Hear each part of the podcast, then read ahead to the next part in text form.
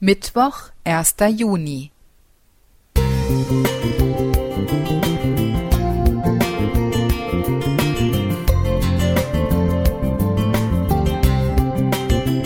Ein kleiner Lichtblick für den Tag.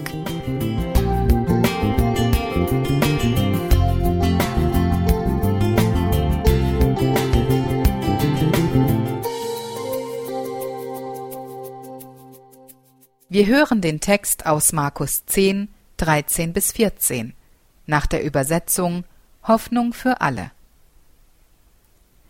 Einige Eltern brachten ihre Kinder zu Jesus, damit er ihnen die Hände auflegte. Aber die Jünger fuhren sie an und wollten sie wegschicken. Als Jesus das merkte, war er empört. Lasst die Kinder zu mir kommen und haltet sie nicht zurück, denn Menschen wie ihnen gehört Gottes Reich. Chelsea Clinton, Tochter von Hillary und Bill Clinton, war 1985 fünf Jahre alt. Sie liebte den Film The Sound of Music über die singende Trapp-Familie über alles und war beeindruckt, dass es den von Trapps gelungen war, vor den Nazis aus Österreich in die USA zu fliehen.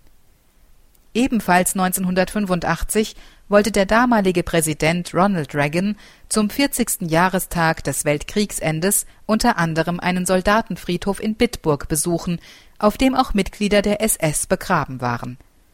Da entschloss sich Chelsea, dem Präsidenten einen Brief zu schreiben und bat ihn, nicht nach Bitburg zu fahren, weil Nazis not very nice people, keine netten Menschen gewesen seien.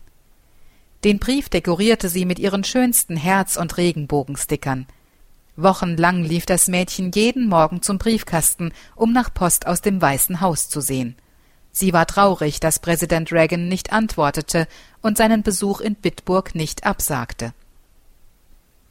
Als die Familie Clinton 18 Jahre später selbst ins Weiße Haus einzog, richtete Chelseas Mutter Hillary eine Abteilung ein, die beauftragt wurde, jeden Kinderbrief an den Präsidenten zu beantworten.